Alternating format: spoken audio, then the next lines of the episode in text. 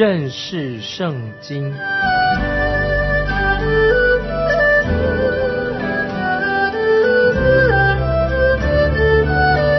认识上帝的话，把上帝的话带到全世界。本节目是由认识圣经机构和环球广播电台联合制作，欢迎收听。亲爱的听众朋友，你好，欢迎收听认识圣经，我是麦基牧师。我们要看诗篇四十四篇，这是另外一首训诲诗，也是教导的诗篇，做教导用的，是可拉后裔所写的。虽然我们不能够确定这个祷告在以色列历史当中呢是一个特别在什么时候不太确定，但是我们知道这首诗篇是有关于基督的预言，预言性的指向基督，是讲到。以色列那些忠心的百姓，那些渔民，在末日之前，救主弥撒亚再来拯救他们之前的的光景。接下来我们就看诗篇四十四篇第一节：神啊，你在古时我们列祖的日子所行的事，我们亲耳听见了；我们的列祖也给我们叙说过。在旧约四世纪六章十三节，基甸这个人他说过相同的话。基甸说：“主啊，耶和华若与我们同在，我们何至遭遇这一切的事呢？我们的列祖不是像我们说耶和华领我们从埃及上来吗？他那样奇妙的作为在哪里呢？现在他却丢弃我们，将我们交在米甸人手里。”这几节经文就看到，神的百姓受苦的时候，其实百姓受苦的时候，就是神要拯救他们的时刻。以色列人曾经经历过，在过去经历过神的帮助，在历史上，神常常介入以色列人的历史，帮助过以色列人。神以后还会继续这样做。接下来我们看第二节，你曾用手赶出外邦人，却栽培了。我们列祖，你苦待列邦，却叫我们列祖发达。那这里特别是提到啊，摩西时代和约书亚的时代，神曾经为以色列人赶出迦南人，因为迦南人那个时候他们是罪大恶极，那个时候神就很明显的眷顾他自己的选民。接下来我们看第三节，因为他们不是靠自己的刀剑得地土。也不是靠自己的膀背得胜，乃是靠你的右手、你的膀背和脸、你脸上的亮光，因为你喜悦他们。这里特别提到，神把地图赐给以色列百姓，并不是因为以色列百姓是靠着自己的力量或者他们自己的呃聪明得这块地土为业。那今天这节经文也可以应用在我们基督徒身上。这里特别提到。你的右手就表示说，神大有能力的神。说到神救赎的宝贝，神的救赎的大能，其实已经很明显的显明在耶稣基督的十字架上的。两千多年前，主耶稣已经来的。请听啊，诗人他继续他内心对神做呼求。我们看第四节，神呐，你是我的王，求你出令。使雅各得胜啊！雅各我们知道就是旧约那个雅各，那么这个人后来成为，他就成为以色列国。当世人呼喊说：“神啊，你是我的王。”那么就是指他是以色列国以色列人的王。我们知道主耶稣基督他就是以色列人的王。主耶稣会从天上啊再来这个大到这个世界来拯救他自己受苦的百姓。当然。这一节经文也可以应用在我们今天基督徒的身上，但是我认为这节诗篇四十四篇是特别应用在以色列百姓身上，以色列人身上才有意义。接下来我们看第五、第六节，我们靠你要推倒我们的敌人，靠你的名要践踏那起来攻击我们的人，因为我必不靠我的弓，我的刀也不能使我得胜。这两节经文是特别指到，在末世未来，在未来的世代里面，那个大灾难时期，说到以色列那些近浅的渔民，他们那个时候就会求告神为他们伸冤，那么他们是按照律法来祈求神，求神为他们伸张正义。我们今天听众朋友，我们也可以为那些恶意攻击我们、利用我们的人，我们为他们祷告。圣经告诉我们，基督徒说我们要爱仇敌，当然爱仇敌是不容易的，但是我们可以把我们的敌人、我们的对敌交在耶稣基督，交给主，不是我们自己要去报仇。因为罗马书十二章十九节这个经文很重要，罗马书十二章第九十九节说：“深渊在我。”我必报应，就是说神会为我们伸冤，神会报应我们的仇敌。所以很多人，我们可以啊，把这些人想到那些我们的仇敌，就把它交托给主，不是为了救恩的缘故，不是说要他们得救的缘故，不是救恩的缘故，是为了我们要求神，让神来伸冤。在这里我所指的，不是那些那些与我们作对的人，特别是这个经文是指到那些。故意阻挡福音的人，如果有人今天啊，我说一个说到，如果今天有人想毁谤传道人或者批判啊批斗传道人，听众朋友，这是一个很可怕的事情。这里我要提到，在我们要啊论断你的传道人啊你的牧师之前，你要很小心谨慎，你必须要有证据，因为传道人在地上啊他是代表啊是神的代表。那么你论断传道人、论断牧师，那么你等于多半你是在论断神。如果你羞辱神的仆人，就等于你在羞辱神。我认为啊，今天很多的年轻人为什么他不读圣经、离开教会的原因，就是这是原因之一。因为很多这些做父母的，他们这些父母在礼拜天，他们虽然去教会听到做礼拜，可是他们这些儿女常常听到。这些基督徒父母啊，在批判、论断牧师、毁谤牧师啊，其实听众朋友这样是很不对的。因为我们盼望我们当中啊，要如果有这样的话，我们应该要向神悔改。纵然传道人他会有错，那么我们应当做什么呢？为他祷告，不要用自己的方法来去解决问题，就交给神。所以我们就看到这些以色列人，他们遇到大麻烦了，因为敌人这个时候非常猛烈的要攻击以色列人。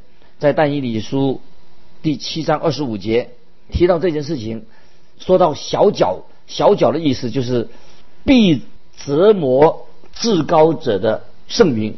那么就是说，那些敌基督、属于敌基督或者属于敌基督的人，他们会向犹太人、犹太的圣民发动战争，想要打击那些啊属于神的儿女。那么这个时候，圣经特别。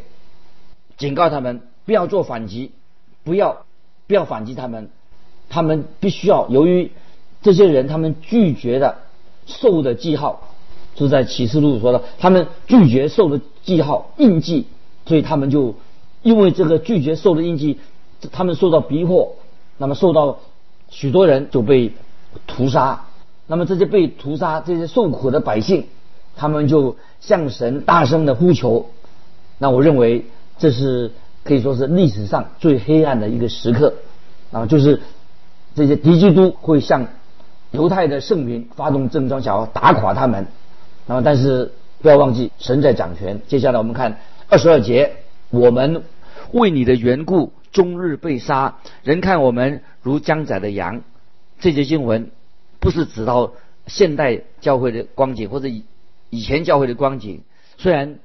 今天有些基督徒的确是为主受苦，那么但是大多数的基督徒并没有受到压迫，很自由的可以敬拜神。那么这里是特别指到以色列渔民在将来他们会受到很大的迫害，所以这些经文是特别指到未来的日子，以色列这些忠心的渔民他们未来会受逼迫的光景。接下来我们看二十三节，主啊。求你睡醒，为何尽睡呢？求你兴起，不要永远丢弃我们。说到以色列这些渔民，他们说他们赶快求神，赶快睡醒了，醒过来。其实神并没有睡觉。最危机的时候，这些以色列的渔民，他们那个时候将会向神祷告。曾经在以色列的历史里面，就在在马加比那个时代，就是在新旧约之间，曾经马加比这个王朝，以色列的王朝受到一段痛苦的时间。但是马加比时代这些他们所受的痛苦，如果把它跟大灾难时期那些以色列的圣徒、那些渔民所受到的苦相比的话，就等于是小巫。见大巫是不一样的，所以听众朋友特别要明白，今天受到任何的苦难，都跟大灾难时期的苦难是不能够相比的。那么，所以在新旧约啊，就是那个时代，就曾经有一个被称为守望者的一个祭司，他就这样曾经向神这样祷告。这个祭司祷告什么呢？他向神祷告说：“主啊，求你睡醒，你为何一直在睡睡觉呢？睡着呢？”其实那段的那段痛苦的时期，其实啊神并没有睡觉，因为圣经不是很清楚的说明吗？保护以色列的也不打盹也不睡觉，所以从神从来没有睡觉，所以我们不必祷告啊，说啊求神神你赶快醒过来，因为在某有一天，当以色列的渔民他们受到逼迫的时候，末世受到逼迫的时候啊，他们会。会这样祷告说：“主啊，求你睡醒，为何尽睡呢？”那个时候，听众朋友啊，我们知道，我们的神就必必须就会立刻采取行动，因为神不会丢弃他自己的百姓，所以神并没有真正的睡觉啊，神没有睡觉。接下来我们看二十四到二十六节：“你为何湮灭，不顾我们所遭的苦难和所受的欺压？”我们的性命浮于尘土，我们的杜甫紧贴地面。求你起来帮助我们，凭你的慈爱救赎我们。所以在历史上要记得，末世最黑暗危险的时期，那些以色列的百姓，那些渔民，那个时候他们会向神呼求，那么神一定会显出他的公义，神会直接的来帮助他自己的啊那些渔民的百姓。接下来我们继续看诗篇第四十五篇，也是一首关于弥撒亚的诗篇，在希伯来书曾经也引用过这一首诗篇，也是一首训诲诗，做教导用的。作者就是可拉的后裔，标题是教育灵长，调用百合花。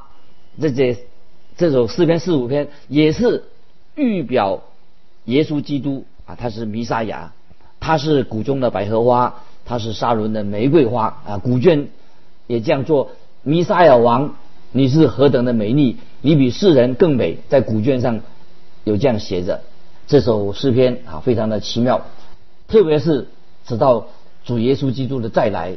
那么这个四十五篇，这个诗篇的这个内容的音调已经改变了，从之前的苦难百姓苦难中的呼求，改变了成是什么？改成了。君王得胜荣耀的再来，就像启示录十九章所记载的一样，主耶稣在马太福音二十四章二十九三十节也这样提过，就是说到这是世人的盼望。现在我们来看诗篇四十五篇第一节，我心里涌出美词，我论到我为王做的事，我的舌头是快手笔，我的心里。涌出美词，涌出就是爆发出来、满意出来的意思，就是有些事赶快要很急的要说出来，所以用口说比用笔快得多。你有这样的经验吗？所以巴不得我们告诉写信告诉你的朋友啊，发生什么事情，写信太慢了，所以又不够贴切啊，最好是直接亲口对他说最好。那么现在我们用手机很方便，有什么事情直接打电话就可以了。可是诗人那个时候他们没有电话，不能打电话，所以。他就用啊写出来啊写了诗篇第四十五篇。现在我们看第二节，你比世人更美，在你嘴里满有恩惠，所以神赐福给你，直到永远啊！这是一首美丽的啊美丽的诗篇。焦点在于耶稣基督的人性，直到基督的弥赛亚的人性，在哥林多后书三章十八节，我们众人既然敞着脸得以看见主的荣光，好像从镜子里反照，就变成主的形状，荣上加荣，如同从主的灵变成的。这些经文就是要我们基督徒要定睛在耶稣基督身上，特别在受苦的时候。这首诗篇所提到的基督，不再是这个时候不是救主的身份，耶稣基督他现在是成了君王的身份。接下来我们看第三节，讲到这位君王。第三节，大能者啊，愿你腰间佩刀，大有荣耀和威严。这是讲到主耶稣再来的时候他的形象。主耶稣再来的时候，他不是以救主的身份出现的，他是以君王的身份，他要出现。那么以色列人他们期待弥撒亚到来，那个弥撒亚是腰间佩刀的救主耶稣。他第一次来的时候，当耶稣第一次降生在地上的时候，主耶稣身上并没有带刀。我们看到主耶稣被捉拿的时候，门徒当中啊有人就拔出刀来削掉大祭司仆人的耳朵。马太福音二十六章五十二节，我们看主耶稣怎么说。主耶稣说。收刀入鞘吧，凡动刀的必死于刀刀下。那可是，在那个时代，是或者现在这个时候，我们期待弥赛亚是给我们带来了和平，而不是用刀剑。在诗篇第二章九节却是这样说：你必用铁杖打破他们，你必将他们如同窑匠的瓦器甩碎。诗篇第二篇。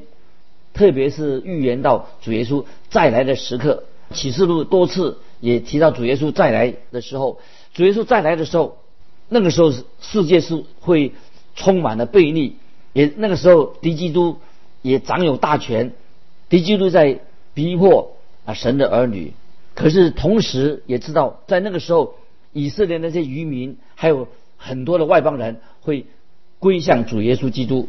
经文说到。在你嘴里满有恩惠，是强强调什么呢？一方面是强调主耶稣他是满有恩惠、满有恩典；另一方面也是讲到定罪和审判。所以两方面，在你的嘴里满有恩惠，在末世的时候讲到强调耶稣基督的恩惠；另一方面就是恶人要受到审判和定罪。接下来我们看第四节。为真理谦卑、公义赫然坐车前往，无不得胜。你的右手必显明可畏的事，可畏的事就是令人非常敬畏。特别注意讲到，这是特别强调耶稣全然的得胜。主耶稣他有三个标记，主耶稣三个标志什么呢？一个是真理，他是真理；第二个标记是耶稣是谦卑的；第三，主耶稣是。公义的，那今天我们知道，在主耶稣的主耶稣国度里面，这是一个永恒的原则，就是真理、谦卑、公义。因为耶稣基督他就是真理，在基督里面并没有谎言。可是我们今天看到今天的政治界里面、工商业界里面，或者甚至教育界里面啊，今天的媒体里面所讲到的真理实在不太多啊，几乎是没什么真理。那么在教会里面，很可惜，有时也听不到。主耶稣的真理，但是主耶稣再来的时候，他要掌权。主耶稣乃是用真理、谦卑掌权，讲到主耶稣未来哦要所做的事情。有人说，如果你要震撼全世界，你该用口说出真理。是的，当主耶稣再来掌权的时候，耶稣将会惊天动地，震撼全世界。接下来我们看第五节，你的剑锋快。射中王敌的心，万民扑倒在你以下。这是描述主耶稣再来的景象，就会发生这样的事情。接下来我们看到这个诗篇四十五篇的高潮出现了。四十五五篇的第六节，神啊，你的宝座是永永远远的，你的国权是正直的。就讲到主耶稣，他将来必要统治世界。这个世界太需要一位真正。公义的一位统治者。当主耶稣再来的时候，在马太福音二十五章三十一节说：“当人子在他荣耀里同着众天使降临的时候，要坐在他荣耀的宝座上。在那个时候，听众朋友，世界才有真正的和平，而且知道主耶稣的国度，他的国是永恒的。接下来我们看第七节：你喜爱公义，恨恶罪恶，所以神就是你的神，用喜乐油膏你，胜过膏你的同伴。这个受膏者是谁呢？当然是指耶稣基督弥撒亚。基督的原文啊，基督原来原文就是弥撒亚。这个不是耶稣的名字，是耶稣的头衔。当主耶稣第一次来到这个世界上的时候，他是传讲神的信息，他是先知的身份来出现。那么现在主耶稣他的身份是什么呢？主耶稣已经回到天上，做我们的大祭司。主耶稣现在在父神的右边，为着他的儿女祷告。等到主耶稣有一天从天上再来的时候，要记得主耶稣是以君王弥撒亚的身份来到地上。这是指向未来，所以这里特别说诗篇说神用喜乐油膏你，胜过高你的同伴。今天有些人还是把耶稣那个样子形容成耶稣人子受苦的样子，但是我们知道这是过去。其实主耶稣在地上，他也是一个最喜乐的人。这是一首弥赛亚，直到弥赛亚讲到主耶稣的诗篇，是指向耶稣基督。在希伯来书第一章八节九节怎么说？论到子，却说神啊，你的宝座是永永远远的，你的国权是正直的，你喜爱公义，恨恶罪恶，所以神就是你的神，用喜乐油膏你，胜过膏你的同伴。所以让我们知道啊，耶稣在地上的时候，他不是整天愁眉苦脸的。所以这个诗篇，有人说这个诗篇是应该应用在所罗门王身上，或者一个不知名的王的身上。但是我觉得这个是不正确的，因为希伯来书第一章所描述的就是主耶稣，他是至高的神，他有一个完美的神的形象，他高过天使，他现在已经坐在父神的右边。我们继续看第八节，你的衣服都有墨药、沉香、肉桂的香气，象牙宫中有丝弦乐器的声音，使你欢喜。这个说到主耶稣。他来到世上的时候，当他第一次来到世上的时候，主耶稣让我们啊心里面喜乐可以满足，所以我们基督徒啊应当啊是一个满心喜乐的基督徒。所以犹大支派，犹大支派这犹大这两个字什么意思呢？原来就是赞美的意思。我们看到这个犹大支派，虽然在旷野里面，他们带以色列人啊行在旷野里面，他们带领他们，但是他们却常常抱怨，发出不满的声音。可是当他们赞美神的时候，确实他们却没有唱出赞美神的声音。犹大，犹大这个支派在旷野里面却是唱出旷野的悲歌。今天我们的教会是不是这个样子的？其实我们基督徒也应当常常赞美神，不要常常口中抱怨啊。我们在圣诞节的时候常常唱一首诗歌，叫做“普世欢腾，救主降临，全地接他为王”。其实这首诗歌不是圣诞节的诗歌，乃是指着主耶稣。再来的诗歌，所以这首诗歌应该不要归类在圣诞节的诗歌，乃是归类在主耶稣再来宫廷啊，主耶稣再来的一个场面。接下来我们看诗篇四十五篇第九节：有君王的女儿在你尊贵妇女之中，王后佩戴俄斐金饰站在你右边。虽然在旧约圣经里面好像没有提到教会，我们知道在旧约里面所提到的心腹。所有的心腹都是预表耶稣基督，以及耶稣基督的心腹就是教会，包括夏娃、利百加、路德，都是可以说这些经文都是预表这个经文里面的王后。这个王后是谁呢？当然就是指着预表着也属于耶稣基督的教会，主基督要带领他的教会和他一起坐在宝座上。基督让他的心腹和他一起一同坐在宝座上。接下来我们看第十节，女子啊，你要听，要想，要侧耳听，不要纪念你的名和你的富家。听众朋友，这节经文说到，就是有一天我们都要离开这个世界，所以让我们说，我们不要爱这个世界。我们已经蒙恩得救了，啊，我们应当分别为圣啊。接下来我们看十一节，王就羡慕你的美貌，因他是你的主，你应当敬拜他。所以今天教会已经成为圣洁美丽的心腹，毫无玷污皱纹的病啊。接下来我们看十七节，我必叫你的名被万代纪念，所以万民要永永远远称谢你。那这些经文就是在提到，在千禧年的角度里面，我们属于神的人，以色列的百姓受苦里面会进入永恒。